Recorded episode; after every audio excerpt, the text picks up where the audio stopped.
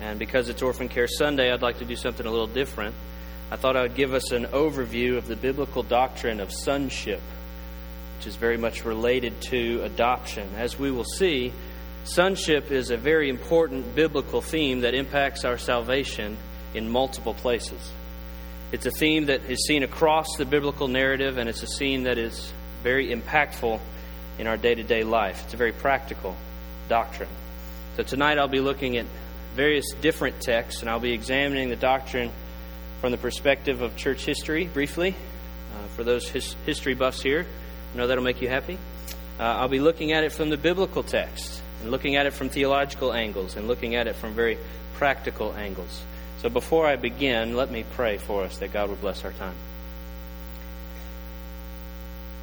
Our Father in heaven, it is indeed a great privilege to be able to speak to you as our Father and not merely the Father in heaven.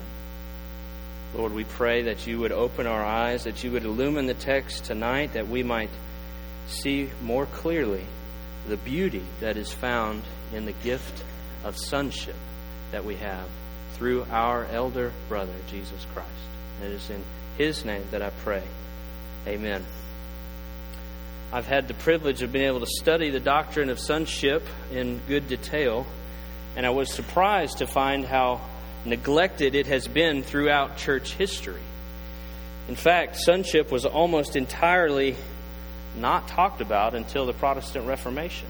They had important things to hammer out in the early church and in the medieval church, but it wasn't until John Calvin was one of the first theologians to make it a major emphasis uh, in his work, The Institutes. It is a fundamental element of his interpretive framework.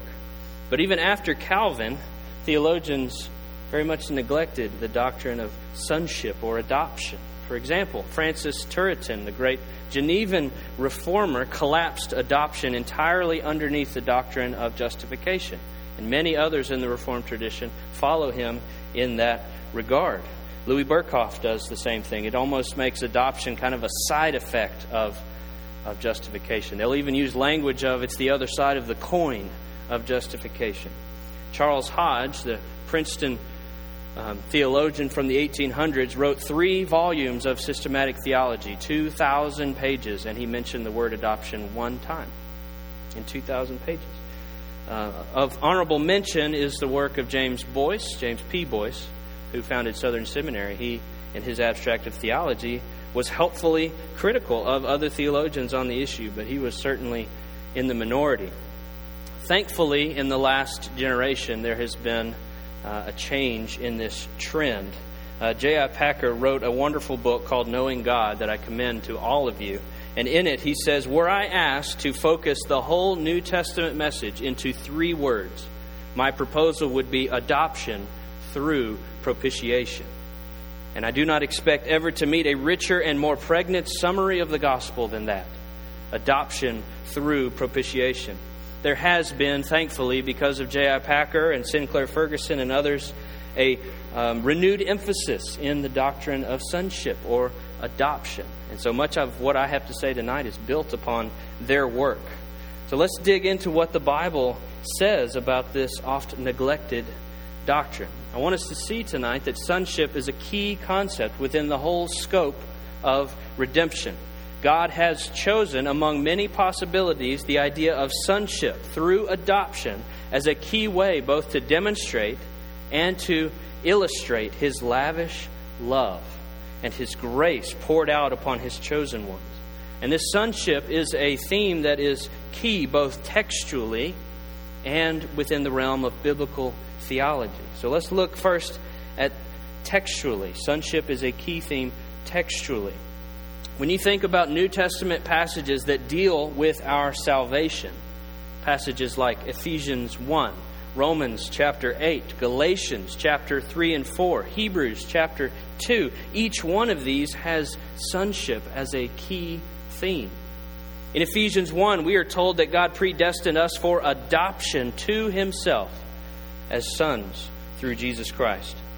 In Romans 8, we're told that those who are led by the Spirit are sons of God, and that we do not have a spirit of fear, but a spirit of adoption that bears testimony with our spirit that we are indeed sons of the Father.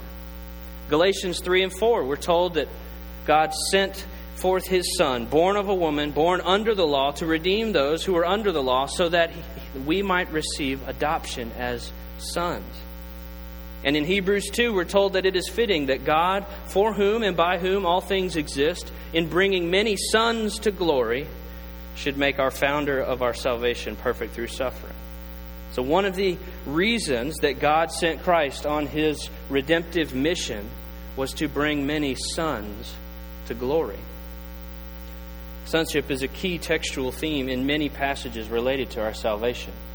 But it's not merely a theme textually, it's a key theme in terms of biblical theology, in terms of the whole scope of redemptive history, the whole grand narrative of the Bible. Sonship is the focus of creation. In Genesis, there is a debate that theologians have about whether or not Adam was a son by creation or he would have been a son after a certain period of obedience. And I'm not going to get into that.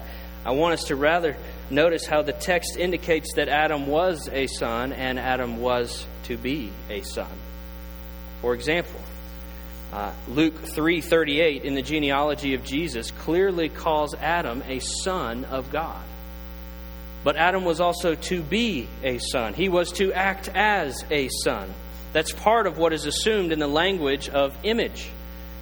Genesis 1:26 and later Genesis 5, 2 and 3 show us that Adam and his sons were made in the image of God. And part of being made in that image is acting like our Father.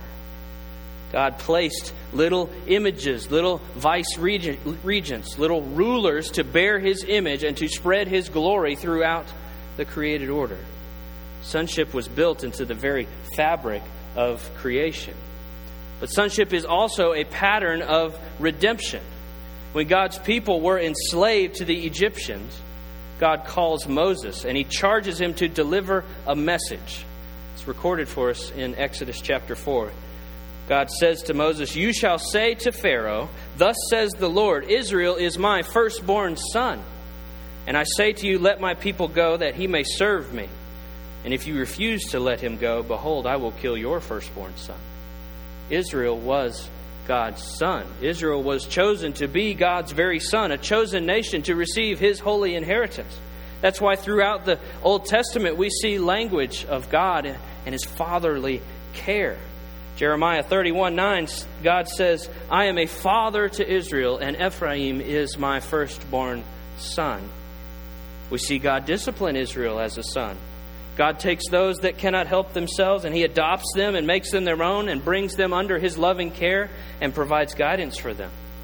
Sonship is a pattern of redemption throughout the Old Testament. But sonship is also the purpose of restoration. Sonship is the purpose of restoration.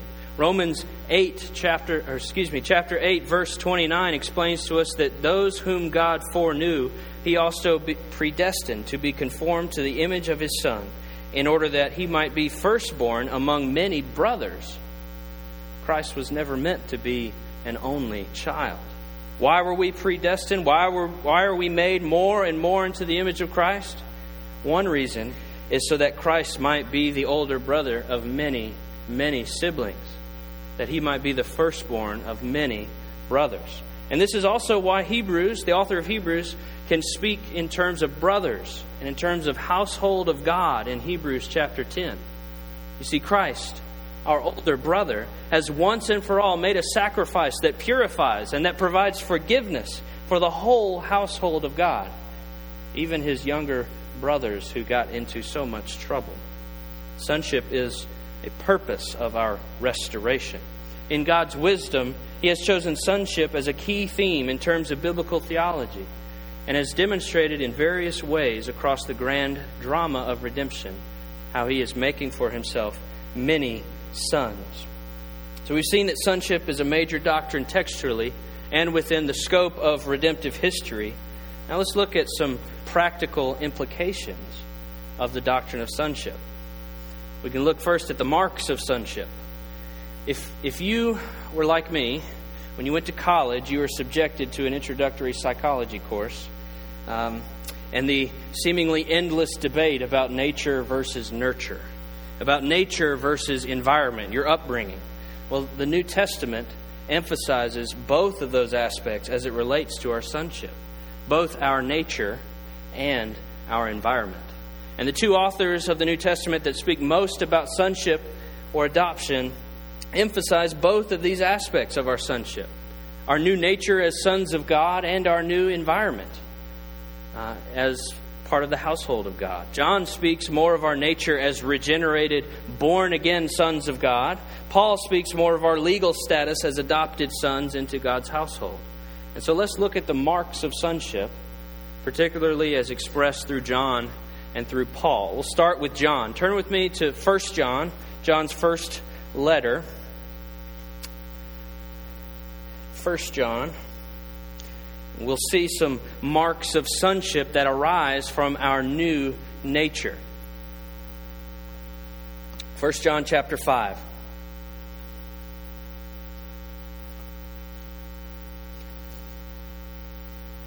In 1 John chapter 5, we'll see that sonship is characterized by a changed relationship to Christ. Sonship is characterized by a changed relationship to Christ. 1 John chapter 5 verse 13. Nope, that's not the right verse.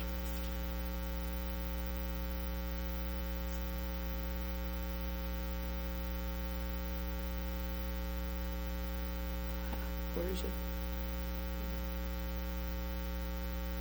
Oh, verse verse 1. Chapter 5 verse 1. Sorry. 1 John chapter 5 verse 1. Everyone who believes that Jesus is the Christ has been born of God. Do you see the connection that he's making there between believing and being born again? They go together, the mind and the new birth. Theologians might say that regeneration, that being born again, has a noetic effect upon us. That is, it changes our mind, how we think. You can read later John chapter 3 and see the connection as well. The doctrine of regeneration or new birth is taught within the context of faith in Jesus Christ. The two go together. You believe that Jesus is the Christ, that he is the chosen Son of God, that he is the Messiah, the anointed one, the one sent by the Father. And when you were made a son of God, you also believe rather than remain like a child of the world that disbelieves that Jesus is the Christ. They do not believe it, they do not want to believe it. Sonship is characterized by a changed relationship to Christ. Notice also that sonship is characterized by a changed relationship to sin. Flip back to chapter 3 of 1 John. Chapter 3, verse 6. No one who abides in him keeps on sinning. No one who keeps on sinning has either seen him or known him. Skip down to verse 9. No one born of God makes a practice sinning for God's seed abides in him, and he cannot keep sinning because he has been born of God. Being born of God means being born of a new nature, a nature that necessarily produces radical cleavage from our sin patterns of our old nature. The believer will continue, of course, to sin, but he will not like it. He will hate it. He will be revolted by it. He will not wallow in it. He will battle against it and will do all of this in a way that is fundamentally distinct from how he battled against sin, if at all, in his previous nature. The old nature reveled in sin, it wallowed in it, it enjoyed it, but the new nature, a nature born of the Spirit and not of flesh, will not enjoy those sins and will, in fact, act in a manner consistent with our new nature. Our divine heredity will come into play. Those born of God will, by nature, begin to act like God. God's sons are characterized by a changed relationship to sin. Third, we'll see that sonship is characterized by a changed relationship to the church. Look at chapter 4 in 1 John. Chapter 4, verse 7. Beloved, let us love one another for love is from God, and whoever has been born of God knows God and knows God.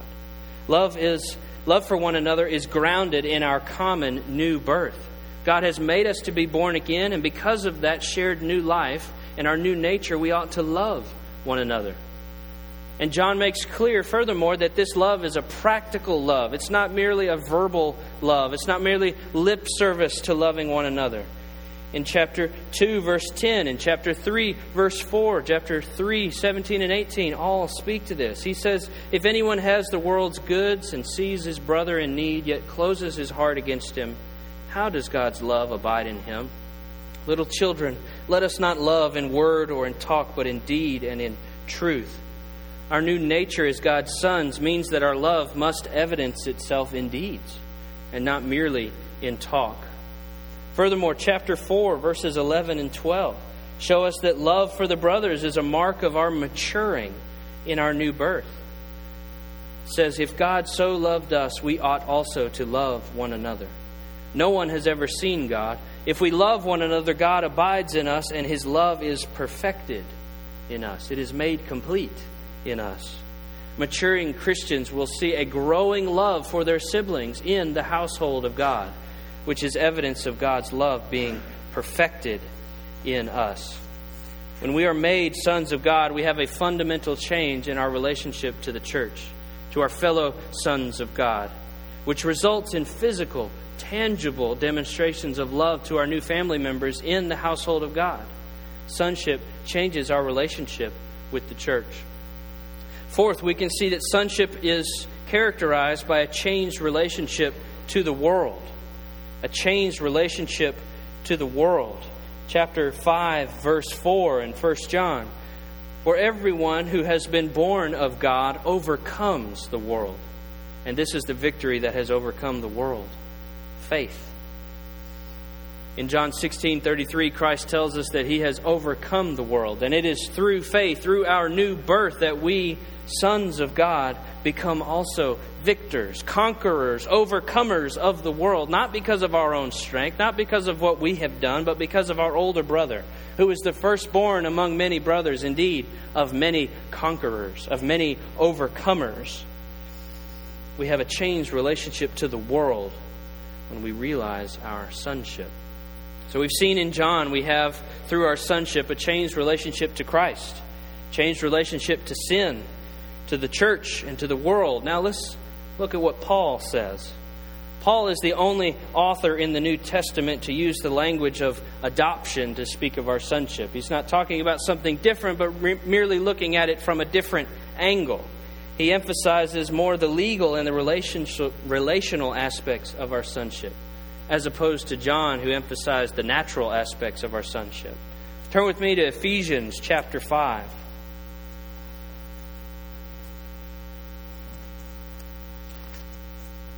Ephesians chapter 5.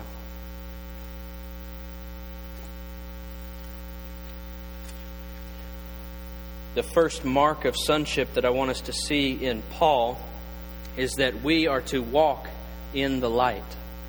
As sons, we are called to walk in the light.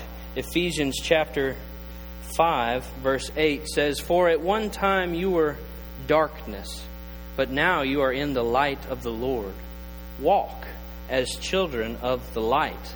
He says similarly in 1 Thessalonians 5 5, we are all children of light, children of the day. We are no longer children of the darkness, of the night. We should walk, therefore, in a manner consistent with our new status. You see, our new status as adopted sons of God has removed from us any bit of darkness from the world, has brought us into the light. Everything that belonged to the orphan previously has been taken by the Father, and everything that was the Father's has been made us, made to us, and given to us as sons.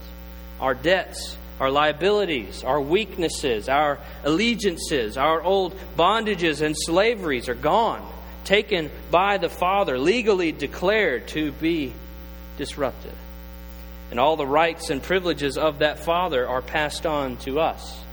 The position, the status, the rank, the inheritance, the future, the blessings, everything that the Father has, has been given to us in Christ. There is no reason to go back to the darkness. There's nothing in there that can help us, nothing that would make our life sweeter, nothing that will, will fill our hearts. There's no reason to leave the household of light and to wander down the dark paths of sin again. God's adoptive children ought to have the mark of sonship that they walk in the light where their heavenly Father is. A second mark of sonship that we see in Paul is that since we are sons of the Father, we ought be imitators of the Father. Sons imitate their fathers, which is terrifying for sinful fathers like myself. But sons imitate their fathers. Ephesians 5, verse 1 Therefore be imitators of God as beloved children. As beloved children. We are children of God, and it is in our nature to imitate our Father, just like our children naturally imitate us. We're filled with His very Spirit, and we ought to walk in a manner as He walks, imitating His every move. It was startling to see, as my children got a little bit older, how much they imitate me. And they do this naturally. They often don't even think about it. They don't consciously choose I think dad's way is the best way of doing things, so I'm going to do it the way he does, as opposed to these other possibly valid options. No, they just do what their father does. It's part of the air that they breathe, it's in their environment, so that's what they do. And Paul is encouraging us here to breathe in the very environment that God is making around you as his child. Do this as my beloved children. You are in a new household, part of the household of God. Act like your father acts. Behave like your family behaves. Paul is encouraging us that one of the marks of sonship is that we should be imitators of God. Before we move from the marks of sonship to the privileges of sonship, I want to first discuss a few practical benefits of this doctrine of sonship. What are some practical benefits? What are some repercussions in our everyday life of this consciousness that we have been made through Christ to be sons of our eternal Heavenly Father.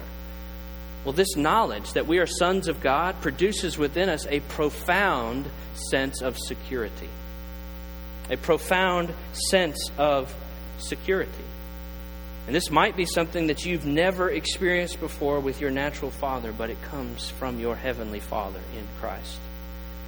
We see in natural sonship how insecurity can exist. Those people that do not know who their father is or have a poor father, a bad example of a father, wrestle with insecurity sometimes for their whole lives. But in Christ, it need not be so. We have profound security because of the doctrine of sonship. We know that we have been adopted by a faithful Father and that this adoption is final. There is nothing that we can do that will change our legal status as full sons of the Father. We are sons by verdict and sons by new birth. We are secure as sons of the Father and as younger brothers to Christ, as our older brother is, the firstborn of many brothers. We cannot be rejected. We are secure because of our sonship. We also see that being sons of God produces within us a sense of direction. Produces within us a sense of direction. Christ said, Did you not know that I must be about my Father's business? Well, we can make the same claim. I must be about my Father's business. We see the Father in the face of Christ, and when we see the Father in His business, we know that we can follow Him in His trade. And I don't mean being a, a plumber or an electrician or a teacher or a lawyer or anything else. I'm talking about whatever you do in life. You are called to be about the Father's business, to act as our Holy Father calls us to act, to love as our Holy Father calls us to love, to speak as our Holy Father calls us to speak. And this is true, being about the Father's business in a global sense.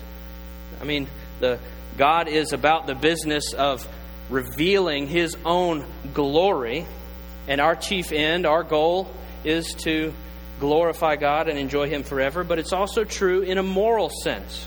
We see God in the business of righteousness and of holiness, and so we should follow Him in the family business of righteousness and holiness. Third, the knowledge that we are sons of God not only produces security and direction, but it produces moral fiber in our lives. It gives us strength, gives us courage. This knowledge of sonship gives us steadfastness that can be found nowhere else. To contradict our new nature as adopted, reborn sons of God, to, to sin is, in one sense, the hardest thing in the world for us to do. Why would I sin against my perfect heavenly Father? How? How could I do that? We feel it and we, we hate it.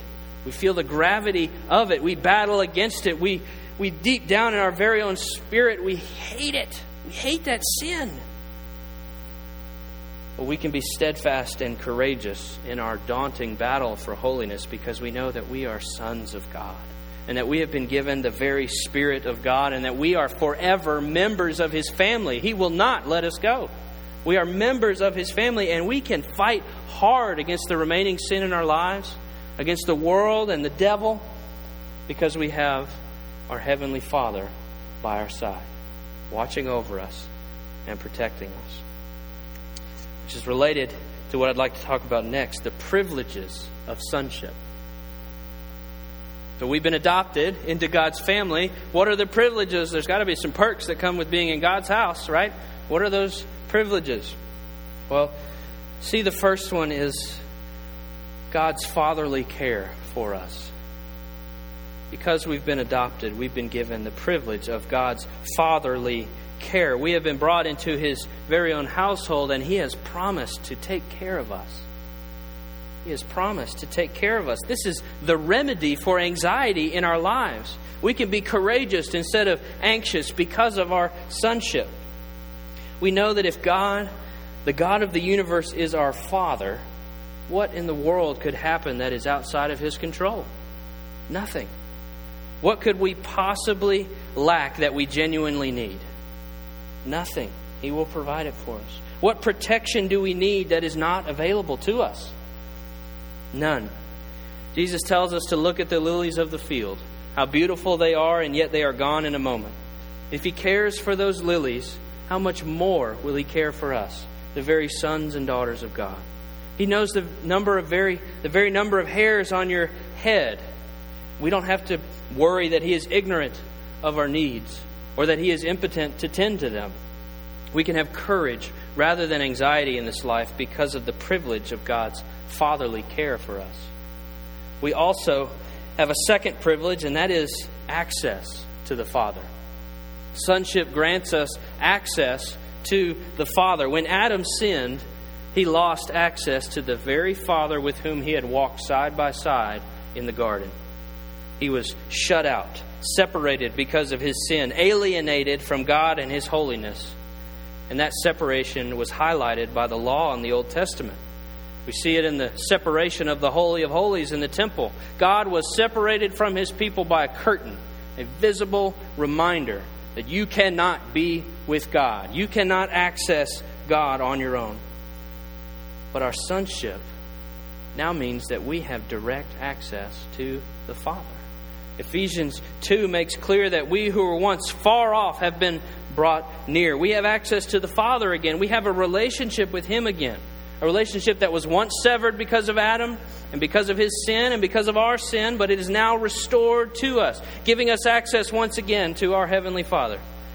Indeed, it is because of our sonship, because of this access, that Jesus could teach us to pray not the Father who is in heaven, but our Father who is in heaven. Our sonship is our possession, and our access to the Father is real. It is direct. It is legally binding. It is also relational.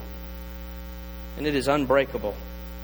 Access to the Father is a second privilege of our sonship. Third privilege is the knowledge of Jesus Christ as our big brother and our kinsman redeemer. A third privilege is Jesus is the knowledge of Jesus Christ as our big brother and our kinsman redeemer. This is not the only aspect of Jesus' work on the cross, but it is an important role as a older brother and as our kinsman redeemer. This is uh, language from the Old Testament. You see, in the Old Testament, when someone was without a protector, without a provider, like if a woman's husband died and she had no sons to care for her, she would be without a, without a provider, someone from the family would step up and would provide for her a future. This kinsman redeemer would redeem her from a life of poverty, of bondage to poverty, a life of scavenging and panhandling for food and for survival. Christ has come and been our kinsman redeemer. He has come in and purchased us from bondage to slavery. He has redeemed us from poverty and from the previous life of sin and death, and He has given us inheritance, the inheritance of His very own household. We've been made not only redeemed ones, but have been made sons, co heirs with Christ, fully and legally promised the inheritance of Christ Himself. That's the privilege of our sonship, to have the knowledge of Christ, not only as our elder brother, but as our kinsman redeemer. A fourth privilege is the reception of the Holy Spirit, the Spirit of adoption. A fourth privilege is the reception of the Holy Spirit, the Spirit of adoption. In Romans chapter 8, you can read of this glorious news of our adoption, of our being made sons of God through the merit of Christ and the work of the Holy Spirit. It says, For all who are led by the Spirit of God are sons of God. For you did not receive a spirit of slavery to fall back into fear, but you have received the spirit of adoption as sons, by whom we cry, Abba, Father. The Spirit Himself bears witness with our spirit that we are children of God, and if children, then heirs, heirs of God and fellow heirs with Christ. We have the privilege of the Holy Spirit of adoption that testifies with our spirit that we are sons of God. We have not been left alone as orphans. We have been given God's very own Spirit. Because of our sonship, we have the privileges of God's fatherly care. We have access to the Father. We have the knowledge of Christ as our older brother and kinsman redeemer, and we have the privilege of the Spirit of adoption. The last thing I want us to see is the source of our sonship. The source of our sonship. You'd think I'd want to begin that begin there with the source, but I want to end here because this is where the, the nectar of this doctrine really derives its sweetness. The source of our sonship. The, sh- the short answer is that the source of our sonship is God Himself, and particularly God the Father. Our sonship has its root in the love of God the Father. Much of Roman adoption, which is the legal term that Paul used, was done out of profit or convenience for the one doing the adopting. It was somehow in my best interest for the adopter to take in the adopted one. It was legal, but it was in no way often emotional, relational, and it was certainly not spiritual. But God's adoption is not so. 1 John chapter 3 verse 1 says, "See what kind of love the Father has given to us, that we should be called children of God." And so we are. God's adoption was not out of profit, not out of convenience. In fact, it was quite the opposite. It was entirely out of grace and love, and it was at great cost. It was the love of the Father that motivated him to make us sons. We had no inherent value on our own. We had no profit to add to his fortune. We had no convenience to add to his lifestyle and no prestige to add to his reputation. Instead, we are only the beneficiaries of his great love see what kind of love the Father has for us. Literally, what size or what manner of love the Father has for us. This is the verse that ought to reverberate throughout our lives. And do you see the logic that undergirds this verse? People might naturally reason this way. We might say, if God is your Father, then you must be God's Son. But that's not what's underneath this verse. No, John's logic is if you are God's Son, then God has lavished His love upon you to make you His son. And His deepest desire for you is that you should believe and that you should be one, believe the truth that He is a Father that loves His Son. He loves you. That's what John is telling us. If you are God's Son, it is because God loves you immensely. See what kind of love the Father has for us. And this is the truth the love of the Father that I want us to end with tonight because it was the first thing that was really attacked in the garden. When the serpent was questioning Adam and he said, Did God really say? He's, getting Adam to question the character of the Father. Don't you see that the Father is keeping something from you? He wants to withhold something from you, something good, something that you deserve. Don't you see that the Father really doesn't love you? If He loved you, then He would give you this fruit that looks so good, it looks so desirable to eat. But He mustn't love you because He didn't give it to you. That's what Satan is saying. God doesn't love you. That same lie was taught by the Pharisees as well. If you'll turn with me to Luke chapter 15.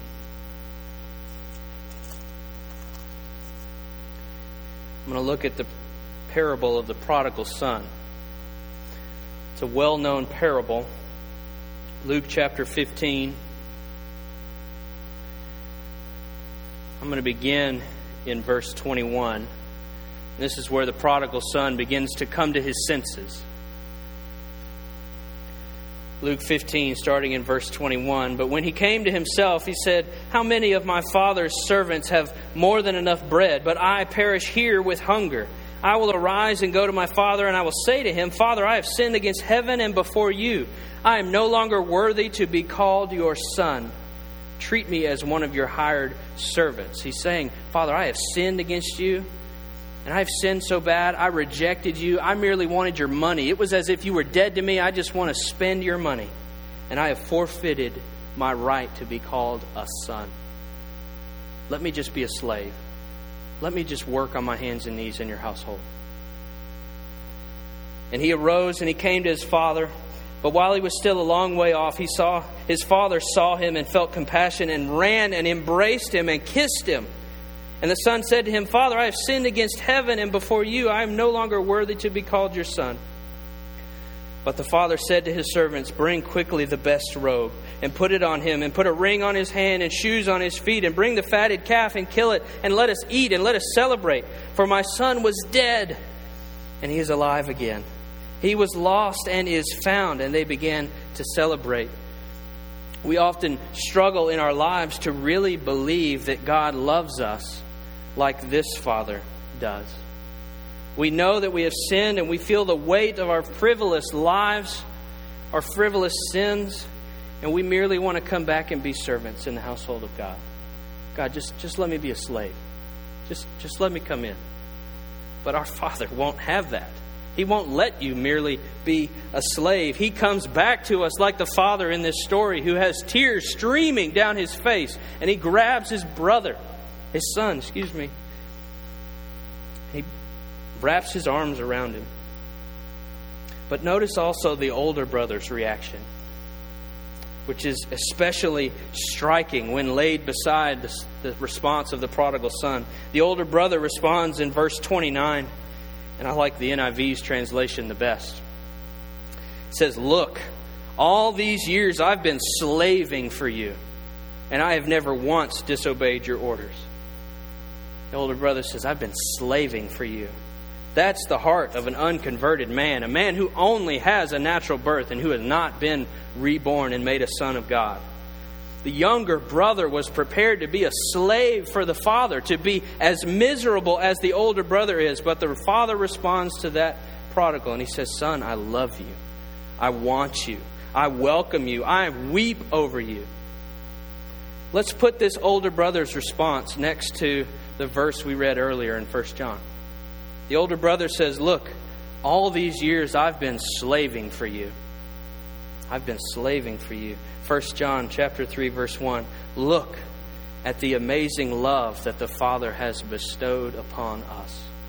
That's the difference between a child of God and a natural man. The child of God marvels at the lavish love that the Father has shown him. But the natural man, the man of the world, sees only his efforts and can't get past them to see the loving God that offers him genuine sonship. That offer remains for all of us tonight. If you have not become a child of God by faith in him, faith in the Son of God, then I urge you tonight to hear these texts to see the love of the Father who bids you to come home and to know that He stands willing to invite you back into His arms, willing to bring you into His household and make you part of the family forever, to slaughter the fatted calf and wrap you in the righteousness of Christ Himself. And for those of us who have been born of God, we have before us one of the highest privileges of a Son of God to dine at the Lord's table. We have been brought out of death, out of slavery, into God's house, into full sonship, full access to the Father, full access to His table, seated right next to our elder brother who is at the right hand of the Father. We have the right to dine with our very Father, the Creator of the universe, and enjoy fellowship with Him forever. This table is reserved only for those who have been made a part of the household of God. If you are like those we read about in Acts chapter 2 who are devoted to the apostles' teaching and to fellowship and to the breaking of bread and to prayers, if you're joined to a local church and following Christ in obedience, then you are invited to come. But if you have not joined a church and you're, or you're not in good standing, then I warn you to let these elements pass. First, go to the Father be reconciled to Him by faith in Christ. Become a son of God, and then join us at the table. Come sit with our elder brother. So, as our servants come, let us reflect upon the lavish love of the Father that has been poured out for us in Christ, bringing us into the very household of God and adopting us as the very sons of God. Servants, please come.